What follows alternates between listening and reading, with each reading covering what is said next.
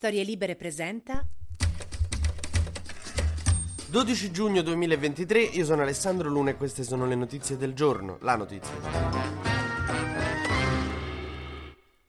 È morto Silvio Berlusconi, l'avrete letto, sentito, visto, scrollato, insomma è ovunque questa cosa. La notizia non è passata inosservata. Naturalmente la prima cosa, la più importante, è quella di fare le condoglianze ai suoi cari, alla comunità di Forza Italia che comunque ha perso il suo leader. Adesso capite come si sente il PD da tipo 30 anni. Quelli non si ricordano manco più chi era, voi almeno avevate un nome e un cognome. Era stato ricoverato qualche giorno fa, appunto sempre al San Raffaele, sempre in terapia intensiva, in condizioni molto critiche perché era peggiorata questa solita polmonite che si tirava avanti da un po' di tempo e che questa volta, insomma, è stata fatale. E io eviterei di andare nei particolari, insomma, a dire oggi, poi con la notizia così fresca, se mi stava simpatico o no. Chi mi conosce lo sa. Ma vedo molti lanciarsi sui social, insomma, a dire a fare adesso analisi, che magari no, aspettiamo. Cioè, nei prossimi giorni poi analizzeremo. Adesso oggi è il giorno delle condoglianze alla famiglia, diciamo. Se no è veramente come andare a un funerale, andare a stringere la mano alla vedova e dire per qualsiasi cosa ci siamo, mi dispiace un sacco, guardi, mi doveva ancora quei 20 euro.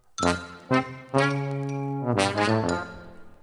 Il momento, cioè se vi stava sul cazzo Berlusconi non lo dite oggi. Sono arrivati naturalmente delle condoglianze, i commiati, i saluti, i pensieri di tutti i politici italiani, da Meloni e Salvini che vabbè, ma anche Ellie Schlein per esempio ha detto che le dispiace di questa morte. Matteo Renzi è stato uno dei primi, ma anche con una certa velocità e soprattutto il messaggio è che forse un po' troppo perché è stato segretario del PD, no, non lo so. Però è come se muore la tabaccaia e tuo marito si dispera un po' troppo. Cioè dici, non è che avevate un legame di cui non sapevo nulla.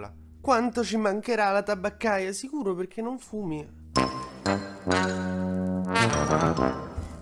Vabbè, scusa, io riesco a essere cattivello pure in queste cose qui, ma è il mio modo di esorcizzare, perché anche per me è pesante la morte di Berlusconi. Io l'ho iniziato a, um, conoscere quando stavo all'asilo proprio, non so come dire, già nei discorsi che sentivo, sono un po' cresciuto all'insegna dell'antiberlusconismo delle piazze Viola, la Repubblica di Ezio Mauro, vabbè, adesso non mi fate annegare nei ricordi. Giorgia Meloni nel frattempo dice che Berlusconi era un gigante. Il sarto di Berlusconi risponde che no, tutt'altro. Sulla stampa estera Berlusconi sta venendo ricordato, diciamo, in maniere discordanti. In Italia tutti, insomma, molto entusiasti di Berlusconi oggi. All'estero dove c'è un po' più di distacco emotivo, perché che cazzo gli frega loro giustamente di Berlusconi. Non hanno nessuna nonna reganiana da consolare in famiglia, quindi cioè, per loro Berlusconi può anche. E quindi lo ricordano appunto come, non come uno statista, come uno che è stato importante per la politica italiana ma è chiaro che nei, nei, nei, titolini escono fuori anche gli scandali sessuali, la condanna per frode fiscale, cose che hanno segnato comunque la vita di Berlusconi e i tanti processi. E soprattutto molti ricordano eh, insomma l'ultima fase, quella forse più mh, mm, imbarazzante di Berlusconi, che è stata quella del putinismo. È sempre stato amico di Putin per ragioni che diciamo che i viaggi in Russia erano entusiasmanti. E però questa cosa di difendere la guerra di invasione di Putin e di attaccare Zelensky non ha reso onore. Diciamo che ha chiuso proprio nella maniera peggiore la carriera politica di Berlusconi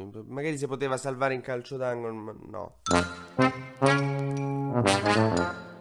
E appunto, insomma, fa, fa, abbastanza strano vedere i giornali italiani, l'ultimo grande statista, e in America è morto un puttaniere. Per cui io in realtà, fosse l'ufficio stampa di Forza Italia, eviterei di buttarla sulla politica, perché secondo me, appunto, è divisiva, ti crea, ti, ti tira addosso un sacco di critiche. Annunciatela così. Se ne va oggi una delle più importanti basi di meme italiane. Ciao Silvio, ci hai fatto divertire, ci hai fatto incazzare, e ci metteremo un po' a metabolizzare questa cosa e a capire come la pensiamo. Eh, io ho cercato di fare un podcast imparziale, comunque è difficile perché oggi è una mattina un po' scombussolata da questo evento, ma tenete presente sempre che ho dormito storto e potevo essere molto più cattivo. TG Luna torna domani mattina, sempre tra le 12 e le 13, su storielibere.fm.